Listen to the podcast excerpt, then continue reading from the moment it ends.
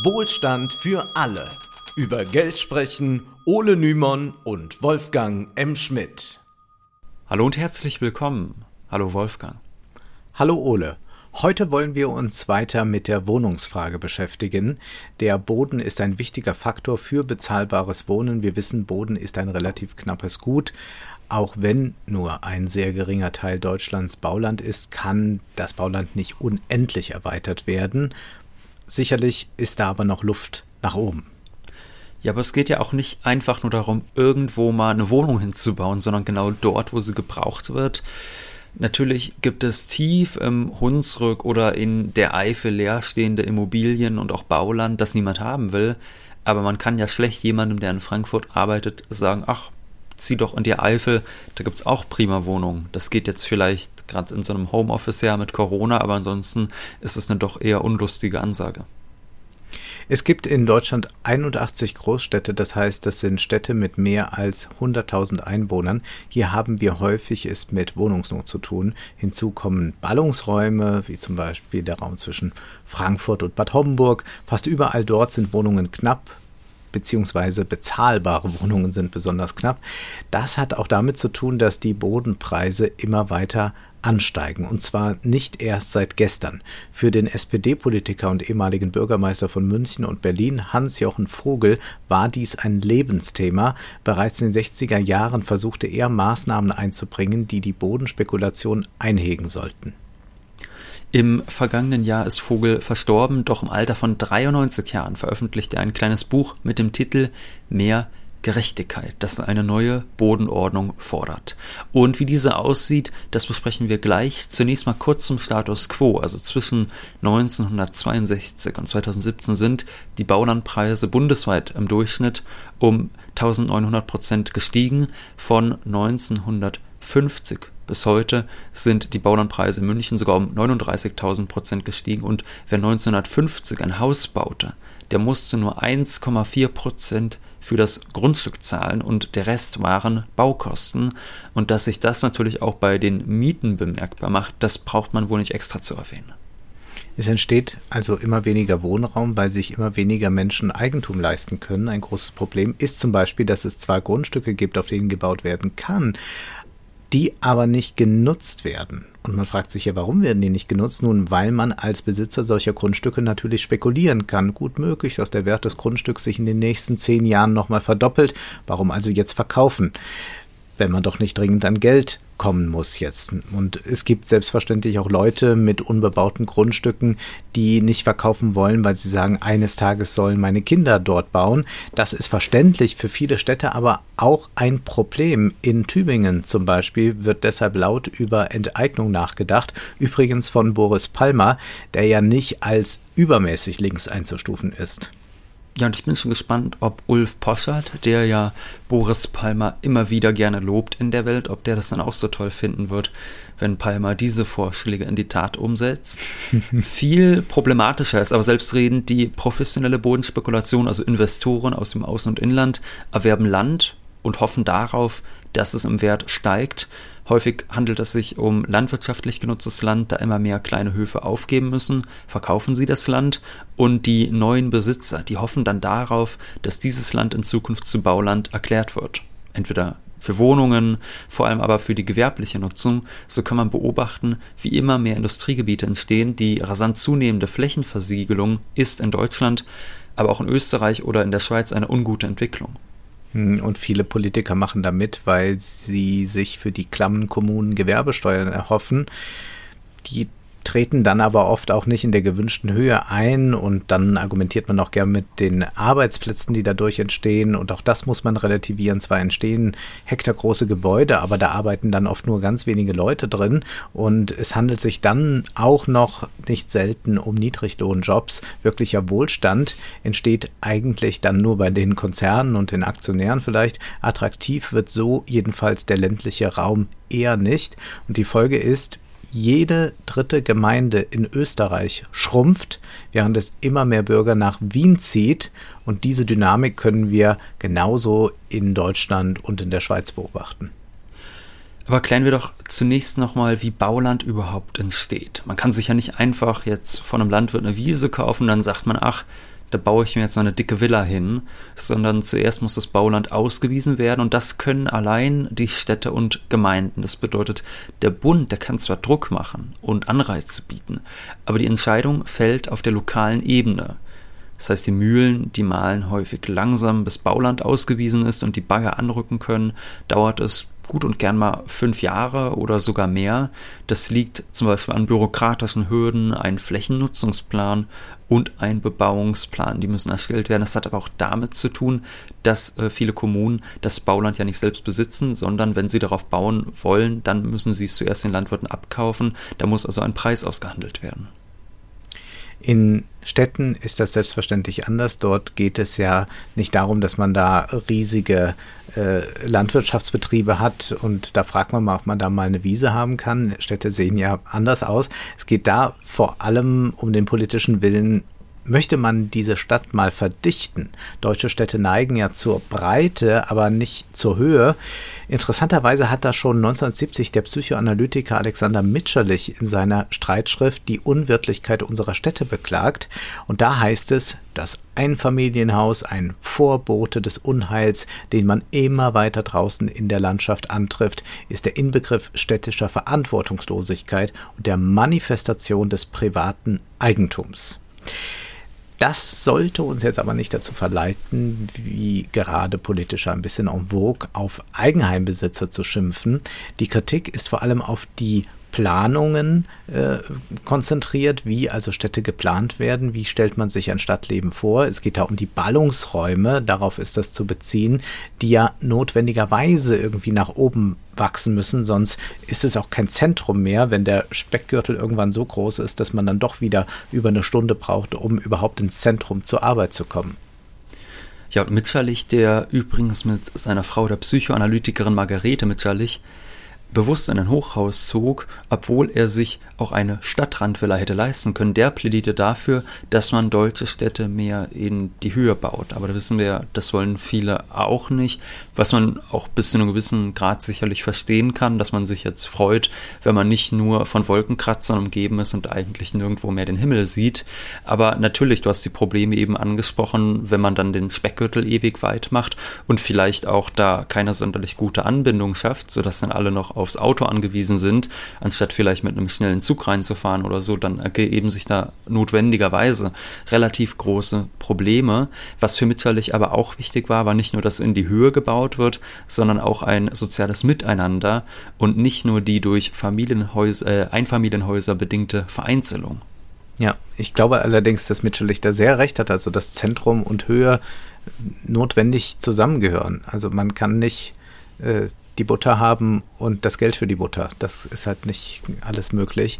Fakt ist aber auch, dass die Ansprüche jetzt andere geworden sind. Also wir wollen schon ein bisschen mehr Platz haben. Natürlich gibt es dieses Konzept der Mini-Wohnungen. Das gibt es in sehr schicken Großstädten, dann so Großstadt-Singles, die können in so eine Mini-Wohnung gehen. Die sind oft nicht gerade billig, aber man kann viele von ihnen errichten und die haben dann vielleicht eine sehr gute Lage, tollen Blick, aber die sind kaum größer als ein Hotelzimmer.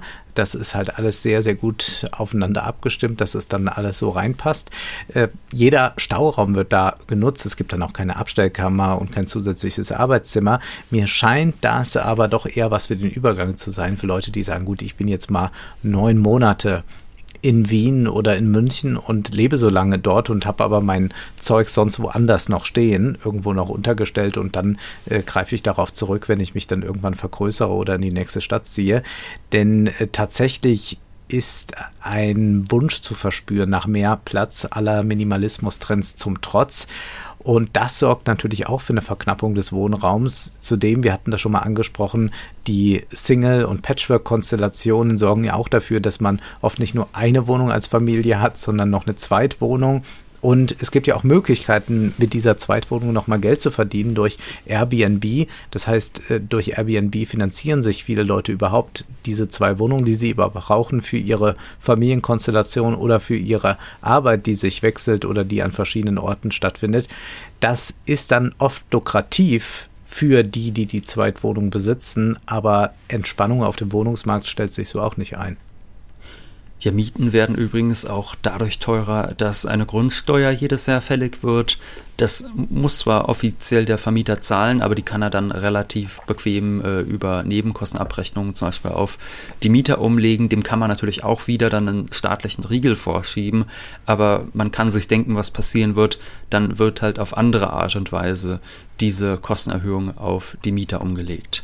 Es ist eigentlich wie bei jeder anderen Ware. Die Kosten sind im Preis enthalten und steigen die Kosten, steigt auch der Preis. Die Grundsteuer wird nach dem Wert des Hauses, nach dem Bodenwert und nach der Kaltmiete erhoben.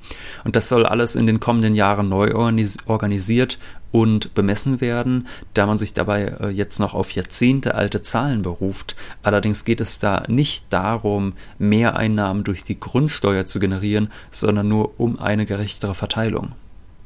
Nachdem wir nun das Feld so ein bisschen abgesteckt haben, kehren wir zurück zu Hans-Jochen Vogel. Seine Sorge betrifft die Baulandpreise.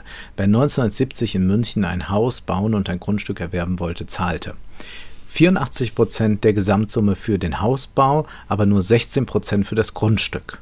Vogel alarmierte dies aber damals schon, denn wenige Jahre zuvor waren die Grundstückpreise noch viel günstiger.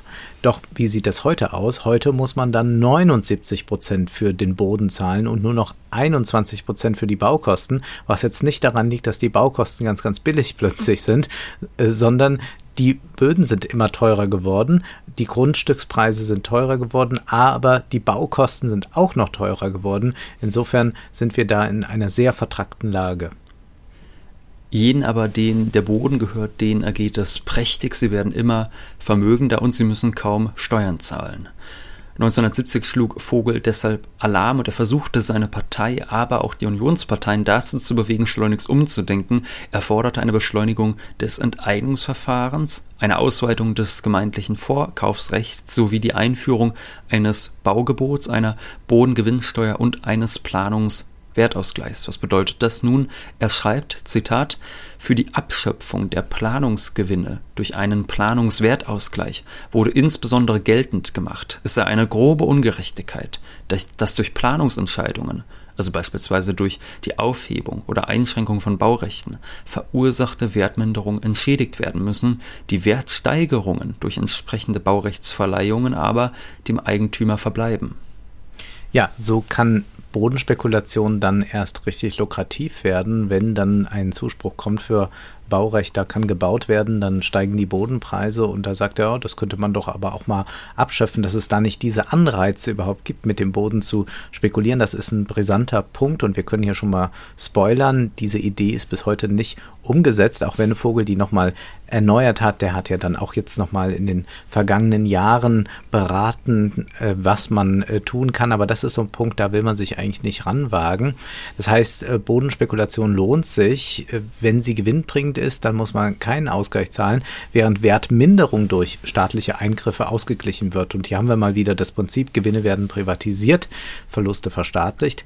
Vogel führt in seinem Buch auch an, dass Adenauer und sogar Franz Josef Strauß die Bodenspekulation kritisiert haben. Also das war durchaus ein Thema und es liegt sicherlich auch daran, dass wir hier von der Zeit sprechen in den 60ern, als die katholische Soziallehre recht präsent war und das ist ja heute in der Union fast völlig vergessen, obgleich es auch schon damals Konservative gab, die vor dem Sozialismus warnten. Der Plakatkünstler Klaus Steg nahm das dann auch zum Anlass für ein SPD-Wahlplakat und darauf hieß es, Deutsche Arbeiter, die SPD will euch eure Villen im Tessin wegnehmen. Ja, ein weiterer wichtiger Punkt von Vogel ist das Vorkaufsrecht für Gemeinden. Wir haben eben gesagt, nur die Gemeinden können Bauland ausweisen und sie könnten ja theoretisch auch viel mehr Bauland selbst besitzen und müssten den Boden auch gar nicht völlig verkaufen. Vogel entwarf dann ein Rechtskonstrukt, das folgendes vorsieht, das Bodeneigentum sollte in Verfügungs- und Nutzungseigentum aufgespalten werden. Bedeutet, die Kommunen verfügen über den Boden und andere dürfen ihn dann nutzen, aber das Eigentum am Boden selbst, das gibt die Kommune dann nicht weg. Vogel schreibt, das Verfügungseigentum als das Recht, den Nutzer des betreffenden Bodens sowie die Art und die Bedingung der Nutzung und darunter auch eine zeitliche Befristung zu bestimmen, sollte den Kommunen zustehen. Das Nutzungseigentum als eben das Recht zum Gebrauch und zur Weitergabe der Nutzung des Grundstücks dem vom Verfügungseigentümer bestimmten Nutzer. Vergeben sollten die Kommunen das Nutzungseigentum an Private im Wege öffentlicher Ausschreibungen. Ja, das ist doch schönstes Verwaltungsdeutsch, oder? Ja. Ähm, so ist das ja alles äh, bei ihm geschrieben, aber es ist äh, aller Ehren wert, dass er äh, das so gründlich auch aufgeschrieben hat. Ich glaube, man müsste es jetzt wirklich als politische Forderung nochmal popularisieren, nochmal ein bisschen frischer schreiben, aber an sich ist der Gedanke ganz interessant zu sagen, wir lassen diesen Boden äh, nicht äh, auf den Markt einfach so treten, sondern wir behalten da quasi den Besitz dran. Und das gilt jetzt aber im Übrigen nicht, äh, dass jetzt Eigenheimbesitzer und Eigentumsbesitzer irgendwie Angst haben müssen, ach, jetzt äh, nimmt er uns unsere Eigentumswohnungen oder so weg. Dafür ist es nicht gedacht. Ähm, aber es ist äh, die Möglichkeit, dass die Kommune die Oberhand hat und so die Marktkräfte bremsen kann. Die Wohnungsnot heute ist ja auch so groß, weil die meisten Kommunen kaum noch Wohnungen besitzen, kaum noch Boden selbst besitzen. Und das müsste nicht so sein. Äh, da kann man ein Beispiel nennen. Die Stadt Ulm das ist das Gegenbeispiel. Dort gehört der Stadt sehr viel Boden selbst. Immer wieder wurde zugekauft, während andere Städte und Gemeinden sich dem Privatisierungswahn hingegeben haben und Bauland und Wohnungen verkauften und somit Investoren auch angelockt haben. In Ulm hat man immer wieder gesagt, nee, wir kaufen jetzt Grundstücke und wir legen auch noch Geld in einem Grundstückfonds an. Ulrich Soldner aus dem Ulmer Rathaus, der erklärt im Deutschlandfunk, die Stadt geht nach dem Prinzip vor, Baurecht entsteht erst dann, wenn die Stadt Ulm Eigentümerin von allen Grundstücken ist, zu 100 Prozent. In großen Baugebieten arbeiten wir dann in Bauabschnitten, sodass eben ein Bauabschnitt, Bauabschnitt nach dem anderen kommt, je nachdem, ob die Stadt dann das Eigentum komplett hat. Jetzt fragt man sich, wer beschließt die Baupreise? Regelt das einfach der Markt? Nein, das bestimmt dann der Gemeinderat und es gibt auch Menschen, die beim Kauf bevorzugt werden, etwa junge Familien. Also der Gemeinderat stimmt darüber ab, was sollen das jetzt da eigentlich kosten. Das ist also ein Demo sehr demokratischer Akt. Und natürlich hat so ein Gemeinderat auch das Interesse, dass es nicht zu hoch wird. Warum denn auch? Wie und was gebaut wird, ist auch entscheidend. Verdichtung wird hier groß geschrieben oder größer geschrieben zumindest als in anderen Städten. Und sozialer Wohnungsbau ist wichtig. In großen Bauprojekten müssen 30 Prozent der Wohnungen im günstigen Spektrum liegen. Auch sind die Mieter in diesen Wohnungen 30 Jahre lang dann geschützt, also dass nicht Investoren da kommen können und dann spekulieren, dass die Mieten dann nach oben schnellen. Ulm wird übrigens von einem CDU-Bürgermeister regiert und der ist zu Recht stolz auf diese Wohnungs- und Bodenpolitik. Ja, man fragt sich so ein bisschen, warum ist Ulm eigentlich noch nicht Vorbild für alle Kommunen? Ja. Na, es gibt natürlich einen Haken. Viele Kommunen sind pleite, sie haben kaum viele, äh, sie haben kaum äh, Spielräume. Man spricht von sogenannten Konsolidierungsgemeinden, die also kaum finanzielle Möglichkeiten haben, um zu investieren und erst recht nicht in Wohnungen oder Grundstücke. Die Kommunen, die stehen unter Sparzwang und nicht selten mahnen dann Lokaljournalisten auch noch jede zusätzliche Ausgabe an. Man dürfe jetzt auf gar keinen Fall Geld verschwenden. Schließlich leiden darunter die künftigen Generationen und wir wissen ja, dass das Quatsch ist. Und hier leuchtet das sofort ein, denn was hat denn die künftige Generation davon, wenn die Kommune Geld gespart hat, aber dann keine bezahlbaren Wohnungen zur Verfügung stehen? Kommunen, das wird nochmal ein ganz großes Thema werden, generell wohl auch bei den Parteien. Es gab da doch was Bemerkenswertes zu sehen, dass Mr. Schwarze Null Olaf Scholz bei einer Podiumsdiskussion der Friedrich-Ebert-Stiftung zu Ehren von Hans-Jochen Vogel beiläufig erwähnte, dass viele Kommunen einen Schuldenschnitt brauchen, eine Stunde Null, um dann wieder investieren zu können, zum Beispiel in Wohnungen. Dieser Vorschlag ist nicht neu, aber wir sind da noch weit entfernt von. Vogel sagt ganz deutlich, dass das Grundeigentum von Kommunen wachsen muss, denn das sorgt ja dafür, dass der Markt da nicht mehr Zugriff drauf hat. Und es wäre auch für Sparfüchse im Übrigen sinnvoll, ja, wer jetzt direkt sagt, nein, dann geben wir wieder das ganze Geld aus. Nee, das hat auch dann schon einen eigenen Wert und da bringt Vogel ein Beispiel. Gekauft wurde in Freiham eine Fläche von 170 Hektar im März 1966 von einem eigens dafür gebildeten Zweckverband, dem die Stadt mit hoher Beteiligung angehörte, für 52,3 Millionen Euro. Heute würde der Erwerb derselben Fläche 1,275 Milliarden Euro kosten. Die ebenso richtige wie entschlossene Entscheidung von 53, vor 53 Jahren hat der Stadt damit 1222 Millionen Euro gespart. Sonst war Scholz Auftritt auf diesem Podium aber eher ernüchternd. Er erkennt zwar die Brisanz der Wohnungsfrage und er warnt auch vor sozialen Verwerfungen, aber gedacht und gehandelt wird weiterhin im Modus des Klein-Klein. Scholz möchte, dass Renten- und Pensionskassen nicht nur in den Wohnungsmarkt investieren, sondern auch selbst Wohnungen bauen, wie sie das früher getan haben.